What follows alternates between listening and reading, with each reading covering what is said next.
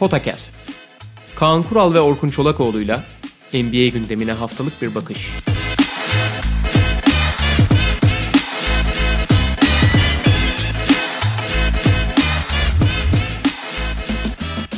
Merhaba, Podcast'e hoş geldiniz. Kaan Kural'la birlikte All-Star arası öncesinde son Podcast'le karşınızdayız. Tabii McMillan gündemi var, onu konuşacağız. All-Star gündemi var, onu konuşmayacağız. İtinayla kaçacağız. Podcast seyircileri bizim All-Star'ı olan yaklaşımımızın farkındadır. Evet. Yani sevenlerini, All-Star'dan keyif alanlara selam ediyoruz ama... Biz biraz kıyısından geçmek taraftarıyız genelde. Bu arada da bir kez daha geçen hafta içinde gelen mesajlar için teşekkür edelim. onuncu yıl mesajlarına. Aynen, evet, e, çok mutlu ettiniz, sağ olun. Diyelim ve hani bu tip konuları konuşurken utanırım ben, mahcup olurum, hemen kapatalım. Aynı durumdayım abi. Hemen Lloyd Pierce'ın kovulmasına evet, geçelim. Nate McMillan hocamın istemeyerek görevi devralmasına da diyebiliriz. Yani inanılmaz bir basın çalışmasıyla, medya P R'ıyla. Aynen öyle ya. Yani Adrian Wojnarowski bu konularda acayip, yani belli yakın olduğu kaynaklar Wojnarowski'ye acayip şeyler yazdırabiliyor ve hani zaman içerisinde tanıdıktan sonra çok gülüyorsun. Onlardan birinin örneğini gördük bence. Şimdi Lloyd Pierce'ın zaten hani kol, koltuğunun sallantıda olduğu biliniyordu. Hatta sezon öncesinde resmen böyle medya tarafından parmak sallanılarak sezona başladı Atlanta. Çünkü zaten hareketli bir transfer dönemi geçirdiler. Doğu'da artık playoff için iddialıyı bıraktım. Doğu'da ya playoff yapacaksın ya da dışında kaldığın anda başarısız olacaksın noktasına gelmişlerdi. Ki on dört yirmi idi dünkü maçtan önce Atlanta. Şimdi Lloyd Pierce'ın orada dışarıdan bakarken bile zaten görevden alınmaya en yakın koçlardan biri olduğu malumdu. Bunun yanında dünkü haberler falan oyuncuların ciddi bir bölümü tarafından Lloyd Pierce'a cephe alındığını da ortaya seriyor. Ondan da bahsedeceğiz. Ama Nate McMillan'ın sezon başında zaten asistan yapılması Indiana'dan ayrıldıktan sonra bir kat daha zorlaştırmıştı Lloyd Pierce'ın işini. Yalnız dün işte önceki gün McMillan açıklandıktan sonra hemen şey haberi geldi mesela. McMillan sonuna kadar Lloyd Pierce'ın arkasındaydı ve ona sadık. Göreve de o geldi. Görevi aslında Lloyd Pierce'ın arkasından görevi almak da istemiyordu. Tabii. Ama ikna edilmek zorunda kaldı. O da takımla takıma olan bağlılığından dolayı bunu reddedemedi. Atlanta Hawks'ın sana ihtiyacı var çağrısı üzerine görevi aldı, kolları sıvadı McMillan hoca. Ya Woj'un şeyi ya abi, power broking böyle bir şeydir ama yani Woj kariyerini bilgi satarak kazanıyor. O yüzden Woj'un mesela bildiği birçok şeyi yazmadığına, etmediğine eminim ama bilgiyi bir yerden bir yere taşıyarak, yani bir kişiden bir kişiye, bir kurumdan bir kuruma ve kamuoyundan bir kuruma, kamuoyundan menajere, menajerden takıma, takımdan kamuoyuna falan taşıyarak zaten hayatını kazanıyor. Doğal olarak da bilgi kaynağı olan herkesin herkese karşı hem bir gücü hem bir gebeliği var. Bu çok, yani burada Woj'u suçlamak istemiyorum. Bu işin doğası böyle yani. Yani hı hı. Doğal olarak da burada Nate McMillan'ı son derece sadık, son derece şey, masum biri gibi göstermek zorunda yani. Yani onun da işinin bir parçası o yani. Ama komik oluyor tabii, ayrı konu. Nitekim hatırlıyorsun zamanında LeBron için neler neler yazmıştı. Niye? Çünkü LeBron'dan hiçbir zaman bilgi alamıyordu, LeBron ve çevresinden. Sonra galiba orada barış imzalanmasa da bir ateşkes imzalandı. Ya bu benim için iyi olmaz noktasına geldi bence Wojnarowski. Evet, evet, bence de, bence de. Abi neler yazıyordu LeBron'la ilgili ya, öyle böyle değil yani. Yani Skip, Skip Bayless'a rahmet okutacak şeyler yazdı yani. Aynen ve orada şunu da söyleyeyim, belki kırılma noktalarından biri odur. Wojnarowski E S P N'e kaçta geçti hatırlamıyorum abi, belki sen hatırlıyorsan söylersin. Yalnız mesela şimdi dinleyicilerimiz, Wojnarowski'nin eski dönemini takip etmeyen dinleyicilerimiz boşuna E S P N arşivinde aramasın. Hem geniş hem de orada bulamazlar çünkü. Wojnarowski esas bıçaklarını bilediği yazıları Yahoo'da yazdı. Evet, hem de nasıl? Yahoo'da başka bir Wojnarowski vardı. E S P N'e geldikten sonra muhtemelen karşılıklı oturuldu. Kardeşim burası yayıncı kuruluş diye böyle. Ligin marka değeri diyorsun. Tabii tabii. Yani bizi şey yapma, resmi siteden bize mesaj yayınlatma diye haberciye iyice çevirdiler Wojnarowski. Wojnarowski'nin Yahoo dönemi acayip. Elde tüfek böyle sağa sola sallıyor. Dediğin gibi ama biraz da böyle seçerek. Ama işte dediğim gibi barış imzalanmadı ama ateşkes var bir sü- yani bayağı bir süredir. E S P N'e geçtiğinden beri. Ya sen de özetledin zaten. Yani üzerine söyleyecek fazla bir şey yok. Sadece şeyi söyleyeceğim.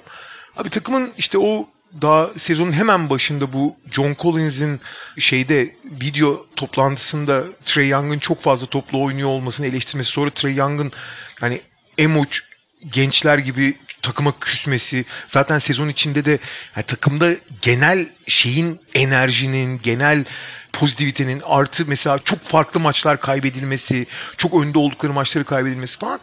Bunların hepsi yani Lloyd Pierce'ın soyunma odasına çok hakim olmadığının, yani sonuçta işinde başarılı olmadığının bir göstergesi abi. Bu kadar basit yani. Hani bütün diğer şeylerden arındırırsan da yani Nate McMillan orada olmasa da bu görevin devam etmeyeceği çok belli gibiydi yani açıkçası. Çok fazla da sıcak yani o koçluk görevinde kalmayacağı olan belli olan iki üç koçtan biri zaten. Yani Luke Walton nasıl devam ediyor ben merak ediyorum ama yani onun da suyu çok ısınmış durumda. Yerine bir interim olsa da olmasa da yani. Walton'da artık şey olabilir abi yani hani bu gemi zaten düzelmez bari battı balık yani. Hocanın hocası hocalık yapamıyor oluşundan faydalanalım ve draft için bir fayda sağlayalım gibisinden. Ya Luke Walton'da bu arada şunu söyleyeyim, bence zaten hani darmadağın oldu Lakers'taki ikinci sezondan itibaren koç olarak da karakter olarak da, ama şey de var abi. Belli bir mazereti olduğunu da söylemek gerekiyor. Yani iyi giderken de söylüyorduk. Orada zaten kilit noktalardan biri rotasyonu çok daraltmasıydı ama N B A sezonunu yedi buçuk kişi rotasyonla götüremezsin abi. Oradan bir de Haliburton sakatlandı. Yani kimle oynayacaksın? Diğer tarafta yani şeyi de söylemek lazım. Biraz da şanssızdı Lloyd Pierce. Yani o kadro, genişleyen kadroda İşte kendi kabahatleri olsa da işte Bogdanović hemen hiç oynamadı. Gallinari cesedi gelmiş meğersem buraya. Hani hiç katkı vermedi. E, takımda bence çok çok önemli bir rol oynayan D'Andre Hunter'ın sezonun hemen başında sakatlanmış olması da büyük kayıp. Ama evet, hani Lloyd Pierce'ın da iyi iş çıkardığını söyleyemeyiz. Bakalım Nate McMillan'da neler olacak. İki şey ekleyeceğim abi. Birincisi konudan biraz ayrı, sen söyleyince aklıma geldi. Biz geçenlerde ödülleri konuşurken bir tane ismi unuttuk bence. Bir dinleyicimiz hatırlatmıştı Twitter'da sanırım. E, ama iş işten geçmişti. D'Andre Hunter M I P için. Ama çok az oynadı be abi. Evet evet ama yani adını almak gerekirdi en azından çünkü acayip bir gelişim doğru, gösterdi D'Andre Hunter. Yani onun oyununda şey var mesela, sadece dakika almaktan ileri gelen bir istatistik doğru artışı değil. D'Andre Hunter oyuncu olarak çok gelişmiş durumda. Sakatlıktan döndüğünde umarım aynı çizgiyi yakalar. Ve ikincisi şey, bu Lloyd Pierce'la ilgili haberlerde beni rahatsız eden konu şu oldu. Yani tamam oyuncuların belli miktarda kuvvetli olduğunu biliyoruz. Bu oyuncudan oyuncuya, takımdan takıma da biraz ağırlığı değişebiliyor ama yani John Collins, John Collins'i de geçtim. Yani Cam Reddish de bu kadar söz sahibi olmasın evet abi. Bu kadar hocaya trip yapabiliyor olmasın. Yani Cam Reddish kimdir abi? Çok haklısın. Peki bugün farklı bir konu deneyelim dedik. Şöyle. Sezonu, sezonun bu döneminde kimse iyi podcast beklemez. iyi iyi podcast. Orijinal konu beklemesin derken biz aslında orijinal bir konuyla. En azından kendimize göre orijinallik çabası içinde bir konuyla giriyoruz. Yani işte All Star arasına gelmişken rutin, hani sezonun geride kalan bölümüne bakış yapalım derken şöyle bakabilir miyiz acaba diye düşündük. Her takımda bir tane kilit oyuncudan bahsedeceğiz. Özellikle sezonun bundan sonraki bölümüne yönelik, bundan sonraki bölümünde takımın gidişatını etkileyebilecek cinsten. Ve burada da tabii kritik bir şey var. Yani işte Brooklyn Nets'te Kevin Durant, atıyorum Boston Celtics'te Jason Tatum, Milwaukee'de Giannis Antetokounmpo gibi bariz oyuncuları öne çıkararak değil, daha böyle arka planda olan, daha rol oyuncusu kıvamında, dakikaları yavaş yavaş artan ya da belki işte şu ana kadarki performanstan beklenen düzeyde olmayan ama bundan sonra gelişebilecek tarzda biraz daha ikinci kategori ve sonrası oyuncuları değerlendireceğiz. Süre kaygısı itibarıyla da her takımdan ikimiz de birer oyuncu seçmeyeceğiz ama atlaya atlaya yapacağız. Bazen belli bir takımda hani abi şunu da söylemek gerekir diye araya girdiğimiz olabilir. İstersen sıralamayla gidelim Kaan abi. Doğudan birden başlayarak. Sen istersen Philadelphia ile girişi yap. Seth Curry diyeceğim ben. Çünkü Seth Curry'nin hani Josh Richardson'dan vazgeçilip Seth Curry'nin alınmasının en önemli sebebi bu takımda işte alan paylaşımı yapıp topla oynayabilen bir dış oyuncu olmasıydı ama Seth Curry sakatlıkların da etkisiyle şu ana kadar istenileni veremedi. Biraz toparlanıyor gibi gözüküyor. Ama eğer Philadelphia gerçekten hani tamam bir savunma takımı gücü var ama eğer gerçekten istediği hedeflere ulaşacaksa Seth Curry'nin geçen seneki çizgisini en azından yakalaması gerekiyor ve ona hala çok yatırım yapıyorlar. Bir de tabii koçun damadı olmak gibi bir avantajı var. O yüzden kötü oynasa bile oynatıyorlar. Geçen gün on üçte bir attı, otuz yedi dakika oynadı abi sahada. Sen benim kızımı üzmedin, ben de seni üzmeyeceğim. Brooklyn, o zaman ben de Bruce Brown diyeyim. Ya gerçi Bruce Brown son böyle iki üç hafta içerisinde o kadar şey performanslar gösterdi ki artık gölgelerden çıktı ama hala sonuçta o büyük üçlünün arkasında yer alan bir oyuncu hiyerarşide haliyle. E, Joe Harris'in falan da performansı daha belli çizgide diyebiliriz. Yani Joe Harris'in de evet şut katkısı elbette önemli ama veriyor işte o katkıyı, o yüzden onu söylemiyorum. D'Andre Jordan'da üç aşağı beş yukarı artık ne olduğu belli. Onu hani D'Andre Jordan, D'Andre Jordan gibi oynarsa diyemedim o yüzden. Ama Bruce Brown geçen hafta da konuşuyorduk. Bu takıma bambaşka bir boyut getirdi. Yani bir kısa beş pivotu oldu adeta. Bunu Steve Nash bile geçen gün ifade etti. Bruce Brown için artık biz hani bir işte kanat dışı oyuncu değil. Siz de diyordunuz. Siz nasıl ifade ediyordunuz? beş numara diyordunuz değil mi ona, kısa beş diye? Hakikaten öyle falan dedi. Bruce Brown'u özellikle ikili oyunda devrilen oyuncu olarak çok etkili kullanıyor. Direkt beş, direkt hücumda beş numara kullanıyor ya. Hem de pota dibi beş. Tabii tabii, yani perdeye getiriyorlar, deviriyorlar ve oyuncu çok verimli. Tabii. Yani mesela geçen sene Houston'da, bu sezonda takımın içinde olan ve bence yine kilit bir rolde olan Jeff Green'le de aynı şeyi yapıyordu James Harden ama Jeff Green fiziksel özellikleri itibarıyla falan biraz daha onu oynayabilecek bir oyuncu. Bruce Brown iyice sürpriz oldu. Bu takıma Detroit'ten takasla geldiğinde Bruce Brown'dan işte dış savunma katkısı, biraz böyle oyun kuruculuğa yardım gibi şeyler bekleniyordu ki repertuarında bunlar var ama hiç düşünülmeyen bir şekilde şu anda ve diğer rolleriyle vereceği düşünülenden çok çok daha fazla bir katkı sağlıyor Bruce Brown. Artı sonuçta dış oyuncu olarak da hala kullanabilirsin falan. Yani beklenmedik bir beş pozisyonda delik kapayacak oyuncu elde etti Brooklyn. Bunu her eşleşmede kullanamayabilirler elbette. Ya da her gün işte yirmi iki yirmi üç sayılarda on üçte on şut isabetiyle falan oynayamayacak belki ama çok değerli bir ekleme oldu. Brooklyn'de genel olarak hani şeyler, kilit noktalar falan belli ama yan parça olarak ben Bruce Brown'u söyleyeceğim o yüzden. Milwaukee'de de yani zaten dakika alıyor ama onun belli bir istikrara ulaşması şart. Dante DiVincenzo abi. Yani evet çok yırtıcı, çok agresif. Fakat onun biraz o yırtıcılığını kontrol etmesi ve biraz da bir kere şu, yani belli bir şut atması o şart. Yani onu söylemeye gerek yok ama o yırtıcılığını kontrol edip belli bir devamlılık kazanması gerekiyor abi. Çünkü Jrue Holiday, yani Chris Middleton'ın yanına bir tane daha iyi şütör ve şey ekleyebilmiş olurlarsa, yani hem yırtıcı hem iyi şütör hem kontrollü oyuncu, o zaman işte Yanis'in çevresinde çok daha mantıklı bir yapı kurulmuş olacak. Evet. Boston'da trade exception demek isterdim ama hile yapmıyor. O zaman Brooklyn'de de gelecek uzun derdik abi. Tabii tabii. Orada da düşündüm zaten bu şakayı da, neyse. Exception'ı öyle bir anmış olayım. Ya şöyle, Boston'da şimdi Kemba Walker demiyorum. Hani demin bahsettiğimiz o kategorinin belki yarım şey altında diyebiliriz Kemba Walker için ama yine de zaten belli bir oyuncu ve Kemba Walker iyi şut atarsa falan belki biraz tembel bir cevap olabilir. Evet, çok kritik ama yine de Kemba Walker'ı bir kenara ayıralım.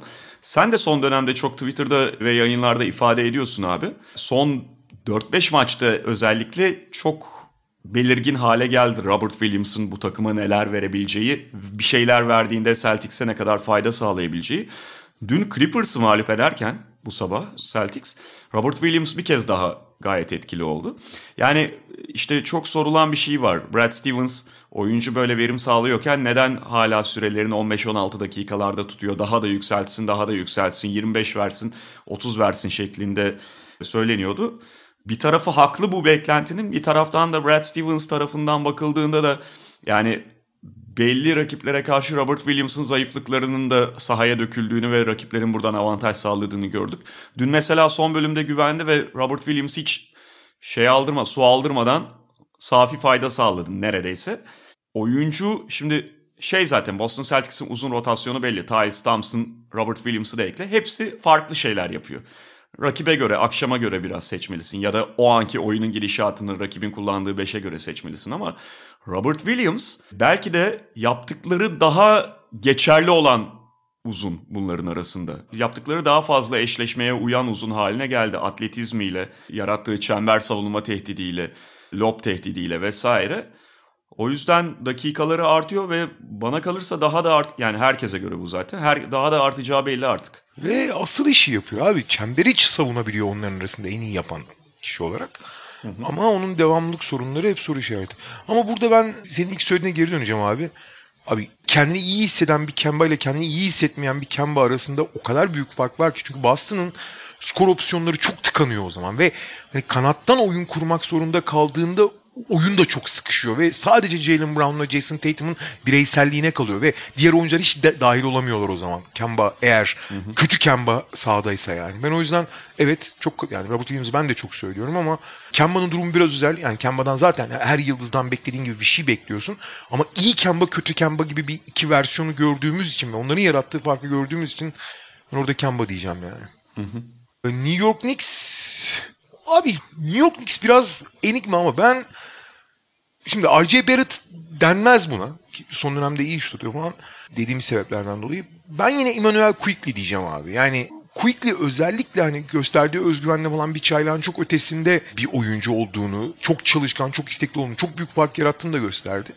Ama bunu Alfred Payton ve Derrick Rose'un yanında ona ne kadar rol bulabilecekler? İşte bazen yan yana da oynatıyorlar. Payton'ın sakatlığı belki de biraz işlerine geldi ama Quickley'nin orada gençliğinin enerjisini kaybetmeden daha kontrollü, daha başka rolü oynayıp oynayamayacağı Knicks'in hücum... Knicks çok iyi bir savunma takımına dönüştü ama hala hücumda belli eksikleri var ve o eksikliği doldurabilecek bir oyuncu, oyunculardan biri olacaksa Quickley, yetenek olarak olabileceğini biliyoruz. Zihinsel olarak bir şey biraz daha demlenmiş, demlenmesi gereken çok hızlı bir olgunlaşma süreci lazım Quickley'e. Peki, Toronto Raptors'la devam edelim. Toronto'da ben O G Anunobi diyorum abi. Yani şöyle zaten bu takım için savunma tarafında ne kadar kilit bir parça olduğu ortada ve geldiğinden beri aslında onunla ilgili olarak işte biraz daha istikrarlı şut atsa, şu kadar şut atsa, yüzde otuz beşin şu kadar üzerine çıksa, yeri daha belirgin olsa falan deniyordu. Bu sene mesela şu anda O G Anunobi neredeyse yüzde kırk gelmiş durumda yüzde kırka ve zaten öyle attığında özellikle takıma etkisinin ne kadar ciddi hale geldiğini gördük. Şöyle bir detay var yalnız. Sezon başında bile hatırlıyorsun abi yine kötü atıyordu O G Anunobi. Ondan sonra Ocak ayının içerisinde çıkışa geçti. Bir ritim tutturdu. Sonra Şubat'ta o oynamadığı bölümde şey dönünce tekrar kötü atar durumda O G Anunobi. Ve burada bir istikrar gerektiği açık Toronto Raptors'a. Yani orada çünkü... Anunobi'yi sahada tutmak istiyorlar zaten. Tabii. Ve ihtiyaçları var. Abi zaten ligin en iyi dış savunmacısı belki de adam ya. Yani kötü şut attığında seni kenara alacağım gibi bir durumu Nick Nurse'un zaten olmuyor. Ama işte Anunobi'den o şut katkısını almak çok belirleyici olabilir. Yani Toronto'da birçok aslında belirsizlik var, bilinmez var. Kyle Lowry'nin sezon ortasında gitmesi bekleniyor falan. Bunlar ayrı ama en azından daha sabit oyuncular içerisinde... O G Anunobi bu bakımdan bence performansı en böyle kilit hale gelen. Ve şey de önemli abi Anunobi için takımın en büyük sorunu olan beş numarayı da kısmen çözüyor. Çoğu maçta beş numara oynatıyorlar ya. Hı hı. Çok acayip. Yani tabii ki başka sorunlar yaratıyor ama Miami abi Miami'de gerçekten çok fazla isim var. Ben Igadala ile Hero arasında kaldım ama Igadala hiçbir zaman Igadala bu arada çok iyi gözüküyor fiziksel olarak. Yani geçen seneki o bütün sene yatmış hali gibi değil. Ama Igadala ne olursa olsun hani on beş dakikalık falan bir oyuncu olacağı için şeydi. Tyler Hero abi orada çok önemli. Ee, ve Tyler Hero diyeceğim ben. Çünkü Tyler Hero geçen sene o playoff'ta gösterdiği olağanüstü bir Boston maçı ve genel playoff performansı. Finali gerçi kötü oynadı ama genel performansının üstüne koyması bekleniyordu. Fakat bu sezon başından beri sakatlıklar vesaire falan da katkıda bulunsa da hiç o çizgide değil. Hatta oyun kurucu oynatmaya çalıştılar felaket oldu. Yani hakikaten felaket. Şöyle felaket oldu. Yani gerek işte yani tabii çok genç daha. Hani gerek uygun olgunluğu açısından yaptığı hatalar, korkunç top kaybı yapması fakat inanılmaz cesur olmasının biraz belki Quickley gibi aynı şekilde o inanılmaz cesaretinin kendisine geri ters teptiği anlar da oldu. Fakat Hero'nun etkili olması demek bütün sistemin daha etkili olması demek. Çünkü Hero hem oyna, hem oynayan hem diğerlerini devreye sokan Butler dışında kendi şut, yani Butler, Dragic, Hero üçü birden devrede olduğu zaman üç tane kendi şutunu yaratabilen, kendi oyunu oynayabilen oyuncuyla Miami'ye çeşitlilik katan. Çünkü Miami aslında hücum tavanı çok çok yüksek bir takım değil. Yani çok hı hı. spesifik rol oynuyor. Fakat o tavanı yukarı çekmek için Hero'nun kesinlikle ve kesinlikle yani geçen seneki playoff'taki havasını bulması ve oyununa biraz olgunluk katması şart yani. Ki ne kadar isteneni veremediği zamanlarda bile ona olan güvenini, yani ona olan ihtiyacının farkında olduğu için o güvenden hiç vazgeçmedi Eric Spoelstra. Evet. Charlotte'la devam edeceğiz. Charlotte'da şimdi baştan bir beş oyuncuyu falan ayıklıyorum abi. Orada güzel bir şey var. Rol paylaşımı var. Charlotte'ı konuştuğumuzda da bahsetmiştik ama haliyle şimdi Lamelo Ball denmeyecek hale geldi. Sezon başında mesela benzer konsepte konuşuyor olsaydık Lamelo Ball diyebilirdik ama Lamelo Ball artık takımın starlarından biri. Hatta şu aşamada yani son yedi sekiz maça bakarsan abi takımın bir numaralı oyuncusu konumuna gelmiş olabilir ya. Tabii tabii doğru öyle. Gordon Hayward'ı da benzer şekilde söyleyemem. Bu sezonki şut istikrarı özellikle çok değerli olsa da bu takım için Terry Rozier'da artık nerede durduğu belli bir oyuncu. O yüzden onu da buraya sokmuyorum yani. Adam yirmi sayı ortalamayla oynuyor zaten. Ben P J. Washington diyeceğim. Yani sezon başından beri zaten onun da böyle bir hali var. İşte James Borrego zaten kısa beşli oynama niyetini belli ettiğinden beri P J. Washington'ın orada rolü daha kritik bir hal almıştı. Tabii ki sürekli olarak her akşam o kısa beşe e, uzunu olduğunda P J. Washington şahane performanslar gösteremiyor. Ya da işte geçen günkü bu şey maçı, e, Sacramento maçı biraz istisnaydı. O tip skor patlamalarını da sürekli beklememek gerekiyor. Ama yine de bu takım daha çok tempo yapabildiğinde işte bazen ağırlık haline gelen Kodizal'ları ya da Biyombo'yu kenara alıp onlarsız bir beş oluşturabildiğinde en tehlikeli haline bürünüyorsa sonuçta bunu da sağlayan oyuncu P J. Washington olduğu için en böyle kenardaki kritik oyuncu olarak da hala onu söylemek gerekiyor. bir B olarak da Miles Bridges diyelim abi. Diyelim. Çünkü, diyelim. Çünkü Miles Bridges'la oynadıkları zaman da ya mesela Gordon Hayward takımın en yıldızı değil mi? Hani tepedeki. Ama Miles, Gordon Hayward yani Miles Bridges olduğunda tabii ki çok şeyi kaybediyorlar ama inanılmaz enerjik bir takım oluyorlar. Onları iyi jonglörlük yapabilirse şey Borrego yani P J. Washington'ın beş işte Bridges'ın sahada olduğu beşlerle falan çok acayip hani iki sene önceki Sacramento falan gibi açık sahada falan çok işler de yapabiliyorlar. Hı hı. Diyelim Indiana'ya geçelim. Ya burada biraz kaçak güreşecek gibiyim ama şöyle söyleyeceğim abi. Bence Caris LeVert. Caris LeVert dönecek bu arada. Açıklandı. Hı hı. Mart sonu gibi diyorlar. Yani hani sezonun son yirmi yirmi beş maçı için. Şu açıdan şey diyeceğim. Yoksa hani başka isim de söylerim. Dert değil yani. Hani hakikaten şey işte mesela Justin Holiday de denebilir mesela. Ya da Jeremy Lamb de denebilir. Fakat Caris LeVert'ün şöyle bir önemi var. Yani Caris LeVert'ün oyuncu profili olması dışında Indiana'nın en büyük sorunu delicisi yok abi. Hani en iyi delici şu andaki kadroda Aaron Holiday ki onun da ne kadar savruk, dağınık, deli olduğunu biliyorsun yani. Oynatamıyorsun. Oynatmasan daha iyi. Delme daha iyi diyorsun yani. Fakat abi bir delici olmadan ne kadar çok sıkıştıklarını, zaten iki uzunlu oynamanın getirdiği belli spacing sorunları nedeniyle her ne kadar Miles Turner üçlük tehdidi olsa da Sabonis'in ne kadar zorlanabildiğini görüyorsun falan. Malcolm Brogdon potaya gidiyor ama o tam delmek gibi değil. Yani teknikle gittiği için hani çok şey olmuyor falan. Abi o delici eksikliğini çok net kapatabilecek bir isim. Malcolm Brogdon'la topu da paylaşabilecek bir isim. Yani takımın en ihtiyacı olan şey gibi, rol gibi. Neyse ki tedavisi çok çok iyi gidiyormuş. Zaten radyoterapi falan bitmiş. Mart sonu gibi dönmesini bekliyorlar. O dönmezse işleri zor. Zaten ne kadar şu an kötü durumda, yani kötüye gittiklerini görüyoruz sezon başından itibaren. O dönerse bir anda Indiana'nın sezonu değiştirebilir. T J Warren hiç diyemeyelim. T J Warren'la da tam tersine. Hani biliyorsun Caris LeVert için hani kanser teşhisi konduğu için sezonu kapattı gibi bakıyordu pek çok kişi. Hı hı. Tam tersine avulsion fracture diyorlar. Bu bilekteki bir ana şey kemiğin kırılması. T J Warren için kısa sürede yani kısa derken bir, bir buçuk ayda dönebilir denir, diye düşünülürken en başta Caris LeVert için sezonu kapattı deniyordu. Tam tersi oldu. Caris LeVert dönecek. T J Warren'ın bu sezon oynamasının çok zor olduğu söyleniyor. Valla şey abi sana katılıyorum yani Caris LeVert bence de hani çok kaçak bir cevap olmaz çünkü zaten şu ana kadar bir şey veremediği için Indiana'nın buraya kadar biraz daha detay oyuncuları konuştuk ya daha kafadaki takımlar için Indiana hızla düştü ve ana parçayı arıyorlar öncelikle ana parçalarda bir boşluk var en azından. Ve tam takımın çok en ihtiyaç duyduğu rolü oynayacak ana parça bir de. Evet evet. Chicago'da iki oyuncu arasında şöyle kalıyordum abi. Bir tanesi Wendell Carter, bir tanesi Thaddeus Young ama orada Wendell Carter'a doğru Dümeni kırdım çünkü şöyle bir şey var. Therese Young'ın zaten aşağı yukarı ne vereceği belli. Yani kritik, evet. Fakat Wendell Carter biraz daha bilinmez halde. Biraz daha sonuçta tavanı da yüksek oyuncu. Yani bunu hemen bu sezon içerisinde gerçekleştiremeyebilir ama. Ve bu takım eğer bir türlü o erişemediği daha iyi savunma performansına, hani ligin iyi savunma takımlarından biri olamayacaklar belki en azından bu sezon ama biraz daha yukarıya çıkabilecekse Wendell Carter'ın burada bir rolü olması gerekiyor. E, zaman zaman da bunu gösteriyor. Daha fazlası bekleniyor tabii ki ama Wendell Carter takımın kilit parçası. Yani Wendell Carter bir, birkaç şeyi oynayabilen, birkaç yapıda oynayabilecek tipte bir uzun. İşte geride de bekletebilirsin, dışarıya da, perimetreye de çıkarabilirsin falan. Her zaman öyle kullanmıyor belki Bulls. Pas verebiliyor, birkaç iş yapabiliyor. Sahada delik tıkayabilen bir uzun.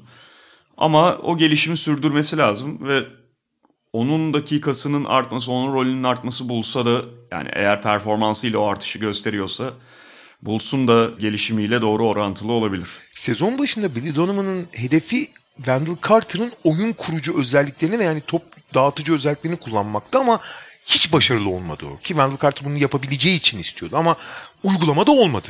Yani teorik olarak oldu, pratikte olmadı. Nitekim o rolü Thaddeus Young aldı ve Thaddeus Young çok iyi yapıyor oynadığı sürede top dağıtmayı, organize etmeyi. Fakat Wendell Carter teoride yani yetenek olarak yapabildiği şeyi pratiğe yavaş yavaş dökmeye, ki bir iki tane öyle iyi maç oynadı son dönemde. Onu değiştirip yani bu rol ve bu dakikalar Wendell Carter'a gittiği zaman Thaddeus Young'ın eksikleri, yani Thaddeus Young ikinci rolde olduğu zaman çok daha verimli olabilir. Ben de katılıyorum. Wendell Carter Junior diyeceğim ben de.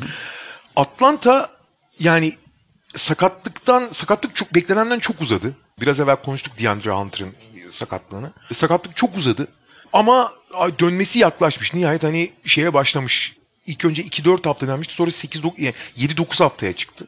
Ama D'Andre Hunter, biraz evvel konuştuk, daha üzerine konuşmayacağım. Bu takımda en önemli aşamayı kaydeden, en önemli dış savunmacı konumunda olan çok gerçekten joker bir oyuncu ve takımın o iniş çıkışlarını dengeleyebilecek bir unsur. Ve yani kanat oyuncusunun, yani iki taraflı oynayan kanadın önemini biliyoruz. Bu takımın içeride yeterince iyi bir rotasyonu var. Hatta fazla fazla var. E, Trey Young'ı da var. Onları bir araya, o aradaki bağı kurabilecek oyuncu D'Andre Hunter abi. Peki Cleveland? Valla Cleveland'da da biraz zorlanmakla birlikte şöyle bir yanıt vereceğim. Larry Nance Junior Hı hı hı. Çünkü takas olursa da kritik parça, takas olmazsa da kritik parça. Bence takas etmezler ama. Etmezler mi diyorsun? Abi şöyle, sezon başında Larry Nance Junior'ın kanada evrilip o kanatta yarattığı etkinin, tamam sezon başıydı, rakipler çok hazır değildi, iyi bir ritim falan kalır ama o dönemde Cleveland'ın yaka, gösterdiği çizgi, gösterdiği profil, abi ileride ulaşmak istediğin profili senin. Hani onu bir daha yakalayabilir misin? Emin değilim ama Larry Nance Junior çok önemli bir rol oynuyordu orada. Biliyorsun sakatlanana kadar ligin top çalma kralıydı. Evet. Ve hani dışarıdan şut da atıyordu. Resmen kanada evrilmişti adam ya. beş numara yedi iken üç numara oynamaya başlamıştı yani. üç dört oynamaya başlamıştı. Abi o eğer yani bu takım başarılı olacaksa yani bu nüvede İşte Sexton, Garland falan deniyor. Abi Larry Nance Junior ve Jarrett Allen. Yani Larry Nance Junior önemli bir rol oynamak zorunda. Onu oynayabileceğini de gösterdi kısıtlı sürede de olsa. Kesinlikle, kesinlikle. Ben biraz zaten hani takas edilmezse de kritik parça derken ona dayanarak söyledim. Sonuçta Colin Sexton'ın ya da Jarrett Allen'ın, hatta Darius Garland'ın takım içerisindeki rolleri zaten belli. Larry Nance de çok iyi bir tamamlayıcı. Bu sakatlık öncesi çıktığı son maçlarda performansı düşmüştü zaten ama onun öncesinden alırsan söylediğin gibi top çalma kralı, işte çok iyi şut atıyordu falan. Sadece yani Larry Nance Junior'ın bir piyasası da varken biraz da yaşlı bir oyuncu değil Larry Nance Junior ama yirmi sekiz yaşına da geldi çaktırmadan ve ya bizim diğer oyuncularımız, çekirdeği oluş, oluşturan oyuncularımız daha çok genç. Larry Nance Junior'ı yaş olarak onların önünde aynı düzlemde değiller. Dolayısıyla takas teklifi varken değerlendirelim fikrine kapılırsa Cleveland takas edebilir gibi geliyor. Ama sonuçta takas edeceklerse yani Larry Nance Junior'dan ne bileyim draft hakkı mı gelecek, ne gelecek, başka tip genç bir oyuncu mu gelecek, o bakımdan da kritik olacak. Washington için normalde vereceğim cevap şey olur. Bertans yani sezona sakat girdikten sonra son dönemde iki üç kere nasıl ölümcül bir şütör olduğunu gösterdiği maçlar oldu ama e, hala o alıştığımız, yani her maç sahadaki en önemli şut tehdidi halinde gibi oynamıyor. Ama o A cevabım, ama B cevabım da şey olacak abi. Bu takımın iki taraf oyunu iki taraflı oynayan oyuncuya çok ihtiyacı var abi. Gerçekten çok ihtiyacı var. Ve oyuncunun kendisi de iyi durumda değil falan filan ama bunu oynayabildiğini geçtiğimiz yıl göstermişti abi. Troy Brown Junior abi. Yani bilmiyorum Scott Brooks'la olan ilişkisini, kendisine ne kadar baktığını. Şu anki haliyle oynayabilecek gibi çok da gözükmüyor aslında. Ama Troy Brown Junior eğer bu, yani geçen sene gösterdiği iki taraflı oyunundan belli bir şey gösterirse ve Washington'da rotasyona girerse hakikaten çok önemli katkı olabilir Washington adına. Ben de Bertans, yani araya burada girmiş olayım bir tane. Ben de Bertans diyeceğim abi Washington için. Kesinlikle kişisel motivasyonlar burada etkili değil. Ama yani Bertans'ın o takımda rol bulup bir de şut katkısı verdiği günler Washington için biraz daha farklı oluyor. Çünkü zaten hücumuyla yaşamaya çalışan bir takım Washington malum. Çok kısa onu söyleyeyim. Zaten Orlando ile ilgili, sıradaki takım Orlando ile ilgili yani düşünüyorum düşünüyorum pek bir şey bulamıyorum. Yani. Allah... Vucevic. Abi şöyle söyleyeyim. Allah'ını seven savunmaya gelsin diye Allah'ını seven sahaya gelsin abi onların durumu. Tabii tabii. Ya ne diyeyim abi, Vucevic hani de, başta açıkladığımız kuralların dışında ama bu takım Vucevic'le var, Vucevic'le yok. Yani daha doğrusu Vucevic'le yok kısmını söylemeyeyim, haksızlık olmasın. Bir şey oluyorsa Vucevic'in olağanüstü üretiminden oluyor zaten. Bir tek hani orada şey söyleyebilirim. Çok büyük beklentilerle draft etmişlerdi. İşte çaylak sezonu sakat falan filan da ama yavaş yavaş rotasyona giriyor. Hı hı. Ve hala çok eksiği, işte istikrar sorunları falan ama ben de Chuma Okeke diyeceğim abi. Hı hı. Yani o sağlam bir rotasyon parçası olma ihtimali olan bir oyuncu. Bu takımın şu anda sağlam rotasyon oyuncusundan yani en çok ihtiyacı olan oyuncu zaten. O yüzden ben de Chuma Okeke diyeyim oraya.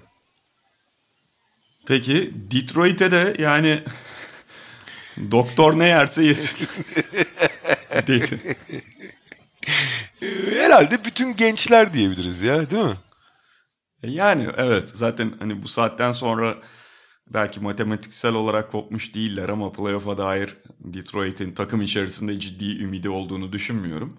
O yüzden de hani Killian Hayes bile diyebilirsin istersen. Ya işte Sadik Bey olsun, Sabanli olsun, işte Killian Hayes dedin sen, Sekou Doumbouya. Yani bütün bu önümüzdeki yıllarda hangi oyunculara yatırım yapacağız kararını verirken bu genç oyuncuların, genç çekirdeğin gelişmesi için hepsi önemli rol oynuyor. Ama ben bunlar arasında seçeceksem şeyi seçeceğim abi. Isaiah Stewart'ı. Çünkü aha, abi Isaiah Stewart abi inanılmaz yırtıcı, fiziksel olarak çok özel, çok acayip işler yapabilen, hücum reboundlarındaki yırtıcılığı olsun, genel o ateşi olsun, çok öz, özel bir fiziksel malzeme ama oyun bilgisi ve oyun olgunluğu sıfıra yakın yani. Yani çok çok ham daha. Isaiah Stewart'ın daha rol alması tabii ki bu sezon için değil ama bundan sonraki sezon, ki bu sezon artık kapanmış gibi Detroit için. O yüzden Isaiah Stewart onların arasında biraz daha ayırayım ben de. Doğu'yu bitiriyoruz. Batı konferansına geçiyoruz. Batı'da da ilk takım Utah ve şöyle bir zorluğu var Utah'ta da yine bu mantıkta cevap vermenin. Utah'ta her oyuncunun önemi belki eşit değil. Yani belli bir sıralama var ama zaten herkesin ne yaptığı o kadar belli ki. Aynen öyle ya. Bundan sonrası için yani biraz böyle X faktör diyebileceğin bir oyuncu çıkarmak kolay değil. Çünkü yani başlıyorsun Donovan Mitchell, Rudy Gobert, Mike Conley vesaire. Herkes tıkır tıkır zaten bugüne kadar yaptıkları belli ve onları yapmaya devam edecekler. Yani şey diyemezsin, atıyorum Rudy Gobert bir de orta mesafe atmaya başlasa, işte Joe Ingles bir de daha çok penetre etse falan filan, şöyle yapsa böyle, bu tip bir sallantıda olan ya da bak şunu da geliştirebilirler aslında diyebileceğin en azından çekirdek dahilinde aklıma gelen yok.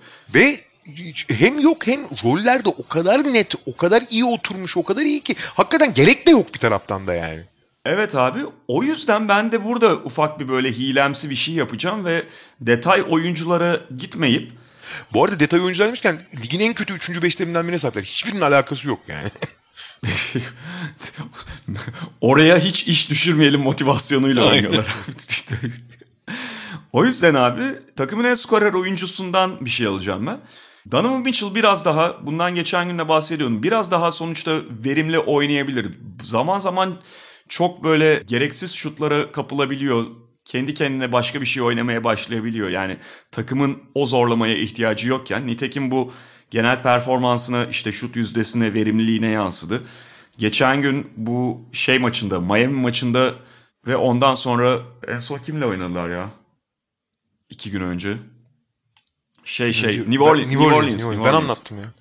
Ha doğru. New Orleans maçında mesela o hali bir kez daha gözüktü abi. Yani Donovan Mitchell'ın biraz daha verimli olabilmesi gerekiyor. Utah'ın tam olarak elit bir takım olması, son belki son kalan bir şeyi de törpüleyebilmesi için.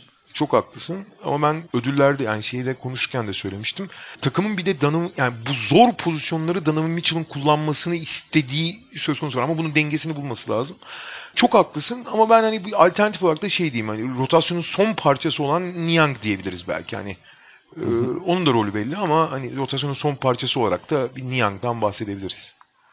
Belki diyelim. Hı hı.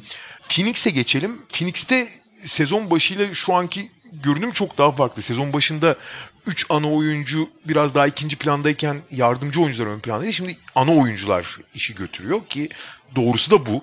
Nitekim N B A ikinciliğine çıktılar. Her şey de. Burada da zaten hani herkesin rolünü falan, hani şey hiyerarşi falan belli. Ben de burada şey diyeceğim abi. Çok arada kaldım gerçi ama Šarić ile Cameron Johnson arasında çok arada kaldım ama Šarić diyeceğim abi. Niye? Çünkü hı hı. Šarić ile Šarić Deandre Ayton'un yerine oynadığında o kadar takım kimlik değiştirip bambaşka bir şey. Çünkü Šarić ile Deandre Ayton ikisi de beş numara oynuyor oynadıkları zaman. Fakat herhalde yelpazenin en ucundaki iki farklı oyuncu gibi. Yani Deandre Ayton en klasik pivotlar, klasik pivot profillerinden biri. Šarić ise bir numara gibi. Yani yok için şeyi or, orijinal versiyonu, daha şeyi söylediğini ilkel versiyonu, ilk ilk modeli yani. Bu yüzden o, o takıma get, esneklik getirmesi açısından, farklılık getirmesi açısından e, Šarić diyeyim ben. Hani Cameron Johnson olabilirdi ama orada Šarić diyeceğim. Hı hı.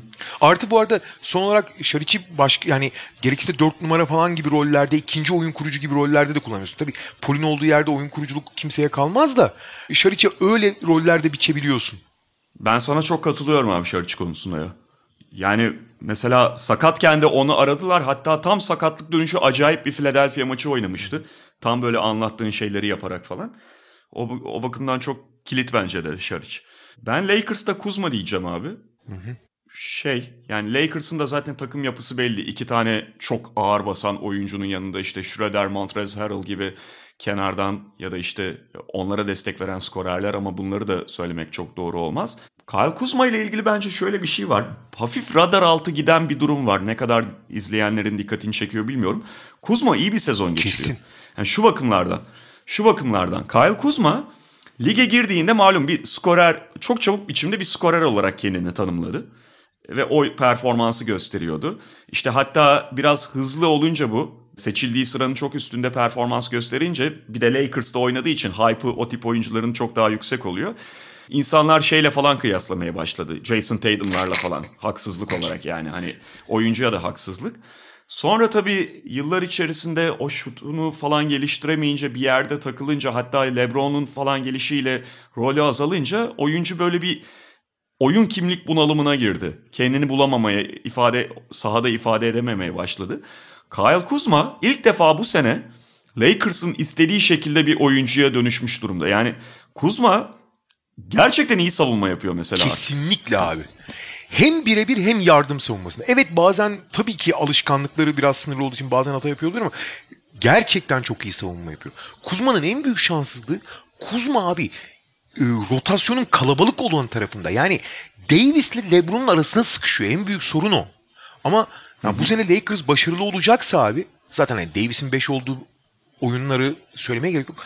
Kuzma, Davis, LeBron'un yan yana oynatılabilecek bir yapı kurulması lazım başarılı olacaksa. Ve mesela rebound katkısı falan da acayip arttı bu konsantrasyon dahilinde.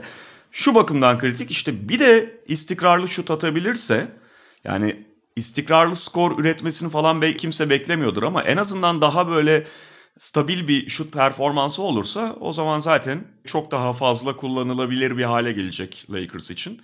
Ve savunma performansı da belki daha görünür, daha değerli olacak.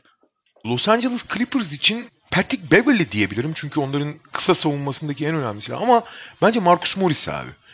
Çünkü Marcus Morris takımda yani kanat pozisyonlarında şeyin de mesela Paul George biraz ince olsa da çok akıllı savunmacıdır.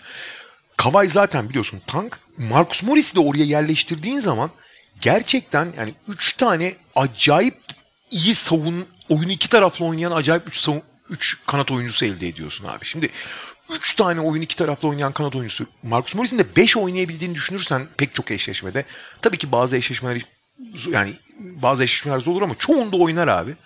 O zaman abi takımın bir seviye daha yukarı attığını görebilirsin. Şimdi Nikola Batum ilk beş başlıyor. Bunu hiç dert etmedi.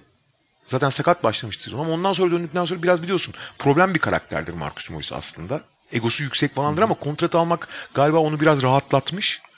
Hiç problem etmiyor ama eğer onun rolü biraz daha artarsa daha fizikli ama çok daha değişken, çok daha fazla switch yapabilen bir yapıyla Clippers'a seviye atlatabilir abi Marcus Morris. Yani Batum şu ana kadar harika oynuyor. Gene oynasın. Ama onun dakikalarından sahadaki ana formülde Marcus Morris'in rolünün daha artması Clippers'a bir, bir basamak daha çıkartırabilir abi. San Antonio bu konseptin bence zor takımlarından biri abi. Çünkü çok hepsi öyle abi. Geniş bir kadro. hepsi öyle. Yani DeMar evet. DeRozan dışında hepsi öyle. Evet abi ve şey yani bir de geniş kadro. Hani oydu buydu hatta şu son Covid protokolüne giren oyuncular derken zaten acayip sayıda oyuncu kullandı Greg Popovich. Dediğin gibi hani DeMar DeRozan bir tarafa ayrılıyor. O zaten bizim söyleyeceğimiz oyuncu değil. Diğer oyuncuların rolleri aşağı yukarı belli. Burada abi şey diyeceğim ben. Ben diyeceğim ismi biliyorum. Burada sen söyle de. Çok az oynadı şu ana kadar. Aynı oyuncuyu diyeceğiz. Yani sadece sekiz maça çıktı. Aynı Derek White. Aynı. Ama şimdi Derek White birçok şeyi yapabiliyor olmasıyla savunma, işte hücumda yönlendiricilik, atıcılık vesaire takım için zaten o bakımdan çok yönlüyle değerli bir oyuncu. Ve Derek White'ın sessiz sedasız şöyle bir istatistiği de var. Hani bu ne kadar kıymetli, oynanan maçlar ne kadar denk geldi falan ayrı bir konu. Ama Derek White bu ikinci sakatlıktan dönüşünde Şubat ayında oynadığı altı maçın beşinde San Antonio kazandı. Belli bir şey de var bence burada. Bağlantı da var. Ve gerçekten takım için Derek White'ın varlığı çok kıymetli oluyor. Ama şu ana kadar çok az kullanabildiler. Ondan sonra ikinci şeyde, ikinci bölümünde sezonu kullanabilirlerse White'ın katkısı çok daha belirgin hale gelecek San Antonio'da. Abi Murray ile yan yana da acayip bir savunma ikilisi oluyorlar ya. Ben de Derek White diyorum. Aynen katılıyorum sana. DeJounte Murray'i de yine DeMar DeRozan mantığıyla söylemeliyim. Yani DeJounte Murray zaten bu takımın starı doğru, artık. Haklısın.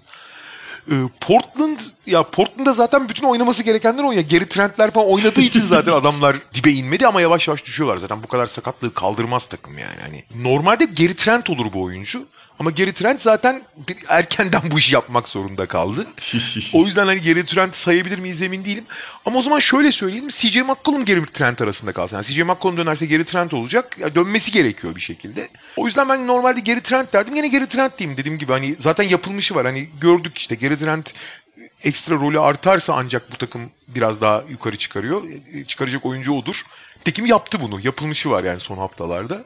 Ama hı hı. C J McCollum ve Yusuf Nurkic dönmeden de bu takımın playoff potasında kalması bile çok hani lider mucizeler yaratsa bile çok zor olacak yani. Denver'da şey yani burada Denver'da kolay cevap Michael Porter Junior Tabii. ki geçen sezondan beri bu söyleniyor ama Michael Porter Junior da artık takımın çekirdeğine oturmuş durumda.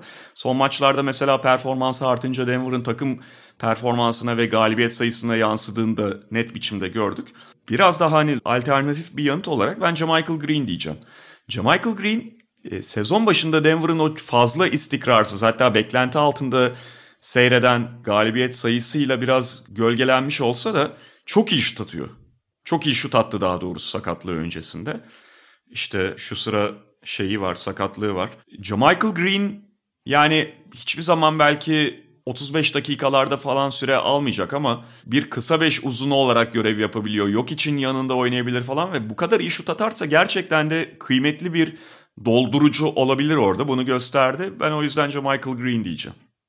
Golden State'te tabii İş biraz daha zor. Sonuçta Kelly Oubre veya Andrew Wiggins demeye gerek yok. Onlar çünkü takımın iki tane kanadı. Hani Kelly Oubre kötü oynadı ve iyi oynadığı zaman farkları görüyoruz. Ben o yüzden o ikiliye alternatif olabilecek son derece istikrarsız olmasına rağmen Kent Bazemore diyeceğim abi. Çünkü Yani ne Wiggins'den ne Ubre'den, Ubre gerçi toparladı, belli bir çizgiye geldi, hakkını yemeyelim şimdi. Ne de Bazemore'dan ne alacağını, hangi gün ne alacağını tam bilemediği için Golden State çok sıkıntı yaşıyor. Ama Bazemore asıl iki oyuncu olan Wiggins ve Ubre'ye onlardan herhangi birinin sarsıldığı veya işte kenara geldiği zaman girip çok enerjik falan ama çok dağınık abi. Hani biraz daha derli toplu oynayıp o enerji enerjisini verip dağınıklığını arkada tutabilirse, oyunculara alternatif olabilirse Curry Green eksenindeki oyunu tamamlayabilecek kanat olabilir. Bunu yaptığı maçlarda takıma, takımın ne kadar daha dengeli olduğunu görüyoruz. Ama o maçların sayısı maalesef yüzde ellinin üstüne çıkamıyor çoğu zaman. Ama eğer bu, bu takım gerçekten Curry böyle bir sezon geçiriyorken Draymond Green tekrar eski Draymond Green'ler gibi, yani iki bin on beş iki bin on altı Draymond Green ben hiç beklemiyordum mesela, yani o, o, o şeye, çizgiye gelemez artık Draymond Green diyordum. Ama geldi, ama bu, bunu tamamlayacak kanatlara ihtiyaç var abi. Ve evet, Wiggins ve Ubre'de, esas Wiggins ve Ubre'den bekliyorsun ama onlar ana parça olduğu için söylemiyoruz. O yüzden Bazemore diyeceğim. Hı hı. Memphis'te de kafam epey karıştı. Abi yani Memphis'te en enteresan takımlardan biri çünkü. Abi şöyle, Memphis'i bence atlayalım. Çünkü şöyle bir sorun var Memphis'te. Yani atlamayalım tabii ki, cevabımızı vereyim de. Abi Memphis'te yedi buçuk ila on dokuz sayı arasında ortalama yakalayan on üç oyuncu var abi. iki, dört, evet, altı, evet. sekiz, on, on bir, on iki. on iki oyuncu var abi. yedi buçuk ile on dokuz sayı arasında alan. Abi on beş dakika üzerine, tabii ki bazı maçlarda yani girip çıkıyorlar, o yüzden yani şey, eksik olan maçlar var vesaire. Abi on altı dakika üzerinde ortalama on dört kişi var abi. Yani herkesi zaten maça bir bakıyorsun, ilk beş yirmi sekiz yirmi dokuz dakika, ikinci beş yirmi dakika falan oynamış oluyor. on kişi oynuyor, on bir kişi oynuyorlar yani. Ve bunun yanında bir de odadaki fil var abi. Evet. Dönemeyen Jaren evet. Jackson. Yani bir sezon başında hatırlarsın, Memphis'i konuşurken işte Jaren Jackson'ın sezonun başını kaçırması bekleniyor diye başlıyorduk sohbete. Ve o periyotta Memphis geride kalır mı falan, hatta işte Ja Morant sakatlığında eyvah bunlar gitti falan dedik. Memphis oradan çıktı. Şey deniyordu. Ama sezonun yarısı gitti, Jackson yok. Hatırlatalım abi, Ocak deniyordu. Ocak ortası deniyordu Jaren Jackson Junior için. Tabii tabii, yani sezonun ilk ayı, hani en fazla ilk ayı kaçıracak falan diye ifade ediliyordu. Jackson ortada yok. Şimdi Justice Winslow diyebiliriz mesela. Hı hı. Yani çok uzun süre sonra basketbola döndü ve sonuçta Memphis'in onu ne kadar isteyerek, neler elden çıkararak verdiğini falan, şey aldığını hatırlıyoruz. Sağlığına kavuşursa da gerçek, hani formda tutarsa Justice Winslow çok değerli olabilecek bir oyuncu ama istikrarlı katkı verebilecek düzeye ne zaman gelecek onu kestirmek kolay değil. Diğer oyuncular da dediğin gibi o bahsettiğin küme içerisinde çok enteresan parçalar çok var. Abi. Yani D'Anthony Melton, Desmond Bane, e, ama birini aradan çıkarmak biraz zor. O yüzden hadi Justice Winslow diyeyim ben. Yani ana parça olduğu için belki söyleyemeyiz ama Dylan Brooks da denebilir ya. O da çünkü aha, saçmalamadığı zaman çok önemli oyuncu oluyor. Ama maalesef saçmalama potansiyeli de var. Ama Memphis en zor takım bunlar için. Hani N B A'deki en dengeli, en fazla rotasyon, rotasyonu en geniş kullanan çok çok acayip bir takım yani gerçekten. Evet. Dallas Mavericks abi. Dallas Mavericks'te de sonuçta her şey Luka Doncic'in etrafında dönüyor ama şey çok önemli. Yani şu ana kadar ana parça, bu arada Dallas da çok geniş rotasyon kullanan bir takım. Belki bir Memphis kadar dengeli olmasa da geniş rotasyon kullanan. Zaten sever Rick Carlisle. Burada ana parça olduğu için söylemek doğru mu bilmiyorum ama Josh Richardson diyebilirim ben. Ya da Jalen Brunson. İkisinden bilmiyorum. Jalen Brunson son dönemde müthiş oynuyor. Yani gerçekten evet, mükemmel oynuyor. Yani kendisinden beklenenin çok üzerinde performans veriyor. Ya da rolünün, yani çünkü topu elinde isteyen bir oyuncu olarak Doncic'in olduğu yerde topu elinde isteyen oyuncuların işinin ne kadar zor olduğunu söylemeye gerek yok. Çünkü Doncic doğal olarak topunun yüzde doksan dokuzu hakimi.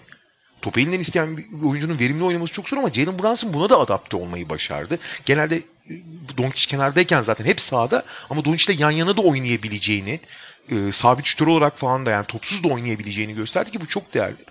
Ama hani her ne kadar ana parça olsa da henüz o ana parçalığı tam yapamaması, işte bir, birkaç maç kaçırdı falan.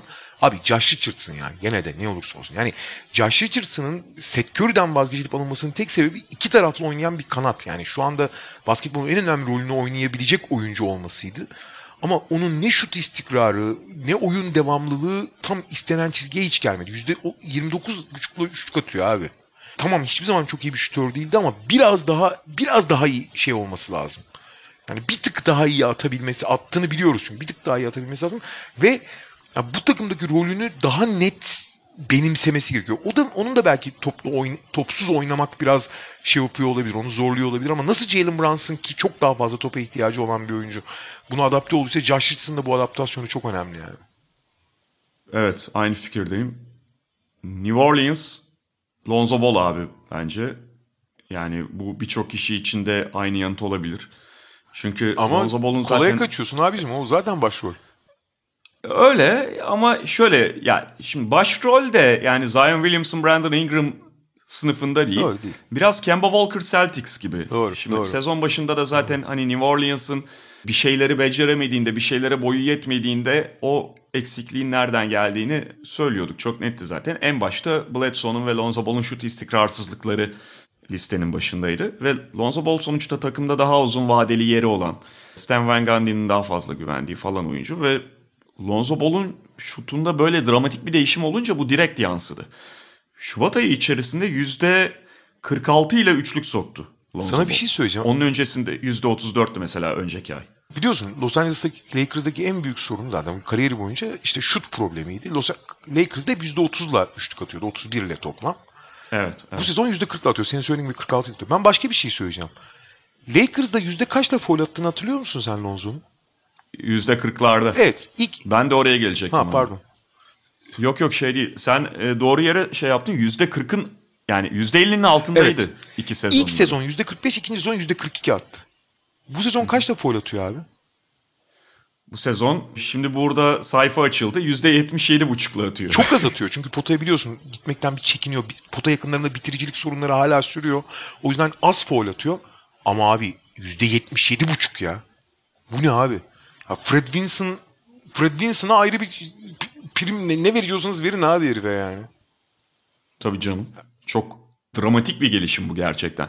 Ve yani bence oyuncunun ya Fred Vinson'la çalışmak zaten işte bu bir buçuk yılda oyununu onun çok değiştirdi, şutunu geliştirdi ama oyuncunun özgüvenini de özellikle şu son bir ayda ne kadar özgüvenin oyuncuyu ne kadar değiştirdiğini de görüyoruz. Abi hiç tereddüt etmeden kaldırıp atıyor ya.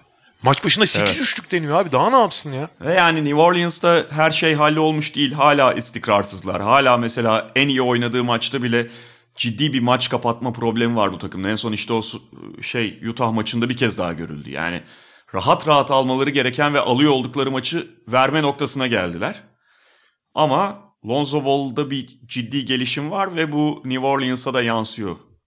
Oklahoma City Thunder abi. Ya bu sezon başında ve geç, sezon genelinde benim hep Darius Bazley'di ben. Çünkü onun potansiyelinin çok daha yüksek olduğuna inanıyordum ama maalesef o potansiyeli gösteremedi bu sene. Yani bir iki istisnai maç dışında hiç olamadı. Abi son dönemde de gördük. Bence bundan sonra daha çok görecek. Theo Maledon abi. Çünkü Theo Maledon hı hı. zaten hani oyunu iki taraflı oynayabilmesi dışında Shai Gilgeous-Alexander'ın çok fazla oyun kurucu rolünden biraz daha skorer bir yöne. Yani Shai Gilgeous, yani top yönlendirme işini Shai Gilgeous-Alexander'ın tamamen üstüne yıkmaktan çıkarıp onunla paylaşabiliyor olması Gilgeous-Alexander'ın işine de çok geldi. Ve eğer oyunu böyle iki taraflı oynayabilecekse ve Gilgeous-Alexander'ın daha efektif olabilecek bir şekilde, daha vurucu güç olarak kullanılabilecek şekilde oynamasına yardımcı olacaksa bu takım için de çok iyi. Tabii ki Theo Melodon'un da hani ana bir parça olabilecekse ne kadar olur ileride bilmiyorum. Hani ana çekirdek olur mu emin değilim ama bu sezon için e, takımın ileriye bir adım atması adına çok en önemli oyuncu olduğunu düşünüyorum ben.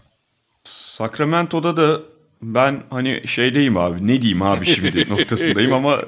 Orada da Tyrese Haliburton diyeceğim. Yani oyuncunun ne olduğu zaten belli. Bu sezona yönelik de söylemiyorum. Çünkü zaten hani ilk beşten buraya bir oyuncu seçmeyeyim. Ya da işte bu saatten sonra artık Marvin Bagley ya şunları da yapabilse diyebileceğimiz bir şey yok. Marvin Bagley artık kapanmış bir dosyadır Sacramento için. Ya da kapatılacak olan bir dosyadır. E, De'Aaron Fox'a falan bir şey söyleyemezsin. En azından Tyrese Haliburton biraz daha süre alsın. İşte sakatlıktan mesela döndükten sonra... Tekrar aynı performansı göstermesi, daha da fazla süre alması falan. Bunlara bakacaksın. Bu arada ilk beş başlamıyor ama son çeyrekler neredeyse tamamını oynuyor biliyorsun değil mi? Tabii tabii kapatan oyuncu. Kapatan hmm. oyuncu Tyrese Haliburton. Yani hak ettiği şekilde. Ama darmadağın olan ve son işte kaç on bir maçın onunu kaybeden bir Sacramento var zaten. Ben yani şimdi Tyrese Haliburton artık bence ana parça olduğu için, çaylak maylak olsa da hani Haliburton belki çok bariz olduğu için Haliburton demeyeceksek de biraz da olsa Nemanja Bjelica diyebilirim abi. Çünkü bu takıma boyut katabilecek, yani topu eline emanet edip karar vermesini, yani Darren Fox'un topsuz oyunu da çünkü çok etkili olabiliyor. Hani orada doğal olarak Tyrese Haliburton'a vermek istersin ama alternatif olarak, yani dışarıdan oynayan bir uzun olarak takımın farklı bir şey göstermesi adına bir rolü olabilir. Yüksek değil ama bir rolü olabilir Bjelica'nın abi. Orada katılıyorum abi sana. Tek konu Luke Walton'ın anladığım kadarıyla hiçbir şekilde planlarına giremiyor. Şeyden, şeyden girmiyor. Ben orada orada yani Luke Walton'un çok günahı vardı. Orada biraz anlıyorum abi. Bjelica olduğu zaman tempo çok düşüyor. Aha. Tempo düştüğü zaman da bu takımda Heald, Fox'un falan etkin, özellikle Rich Holmes'un falan etkinliği çok düşüyor. Ama abi tempoyu düşürmeyecek şekilde kısıtlı sürelerde oyunu değiştirmek adına ya da o tempo çok dağıldığında takım çok sar, çok çabuk dağılıyorlar biliyorsun. O dağıldıkları bölümler belki takımı sakinleştirmek için falan spesifik bir rolde, yani takımın ana planında değil ama oyunu değiştirmek istediği yerde onu daha net kullanabilir abi. Yani ısrar etmenin bir anlamı yok abi, çünkü takım bir dağıldı mı tamamen dağılıyor çünkü. Peki son iki takımdayız. Houston ve Minnesota. Doktor ne yerse yesin di- dedi diyen takımlar. Aynen, özellikle Minnesota'ya artık. Abi şöyle, Houston onlar da on iki maç üst üste kaybetti abi. Abi hı hı. Bir kere abi herkesin kendine oynadığı şu düzenin bir çıkması lazım. Yani burada kritik cevap Christian Wood olacak. Çünkü o geldiği zaman en azından hücumda bir vurucu güç oluyor ama hani biraz daha takım kendi için değil takım için oynayacak oyuncuya ihtiyaç var abi. Yani ideal cevap tabii ki Christian Wood, yani hücuma en azından bir denge, ama o da çok kendine oynuyor. O yüzden bu takımın başkaları için de, yani takım için oynayacak bir şeye ihtiyacı var. Ben orada şey diyeceğim ya. Yani hem takıma çok oyuncuya güveniyorlar, hem bütün yaptığı kabahatlere rağmen hep ön planda tuttular. Daniel House diyeyim ben abi. Çünkü Daniel House hı hı. diğer oyuncularla birlikte oynuyor. Çünkü kendi toplu oynamadığı için fazla buna çok daha uygun. Böyle işte Oladipo gibi, Eric Gordon gibi, yani bütün dış oyuncular kendilerine oynayıp, yani Sterling Brown bile öyle abi, toplu oynamayı seviyor. Daniel House topsuz oynayabildiği için belki de sadece kendi oynamanın dışına çıkabilecek oyuncu olur. Ama hani öyle aradan seçiyorsun yani. Hani çünkü bu takımın sorunu bireysel değil, daha çok herkesin kendi derdine düşmüş olması, başta Oladipo olmak üzere. Abi Minnesota'da da ki yani ligin zaten şu anda en kötü derecesi, en az galibiyet alan takımı Minnesota Timberwolves. Şöyle bir durum var. Hani zaten sez- bu sezonun kalanı için artık bir şey yok. Evet. En azından yarışmacılık adına. İki tane şey söyleyeceğim. Şimdi mesela işte Jared Culver'dı, Josh Okogi'ydi. Yani onların geçmiş yıllarda, yakın geçmişte seçip, beklentilerle seçip hayal kırıklığı yaratmış oyuncularını da söylemeyeceğim. İki tane ismi şöyle ayırıyorum ki daha yukarıda isimler zaten ama Minnesota'da şu anda bir oluşan yapıdan bahsetme- bahsedemeyeceğimiz için tam olarak diğer takımlardaki star statüsüne de girmiyorlar. Bir tanesi Anthony Edwards. Hı hı. Malum. Anthony Edwards'ın bir sürü mazereti var. Zaten oyuncunun direkt böyle gümbür gümbür oynamayacağı, oynayamayacağı bekleniyordu. Oyununda hamlıklar olduğu, hatta sporcu karakterinde belli hamlıklar olduğu falan çok söyleniyordu. on dokuz yaşında bir oyuncudan bahsediyoruz. Yalnız Lamelo Ball'un Charlotte'da gösterdiği performansla birlikte, hatta hatta James Wiseman'ın daha böyle flashlar halinde olsa da Golden State'te gösterdikleriyle birlikte Minnesota ve Edwards'ın üzerine çok büyük bir baskı, ekstra baskı oluşmuş durumda. Minnesota zaten yıllardır draft haklarını itinayla berbat eden bir takım. Şu anda bu durumda olmalarının ciddi bir sebebi bu. Yani gerçekten hani zamanında şeye, internet şakasına dönüşmüştü David Hahn'ın, Kaan'ın yaptıkları ama ondan sonra da çok düzelmediler. Sürekli karavana atıyorlar. Minnesota'nın üstünde ve Edwards'ın üzerinde çok büyük baskı var. Yani en azından biraz daha verimli hale gelirse sezonun bundan sonraki bölümünde, ha bak bu çocuk da oynayabiliyor dedirtirse bundan sonrası için önemli olabilir. Bir de abi bu draft seçimi konusu. İkincisi de D'Angelo Russell.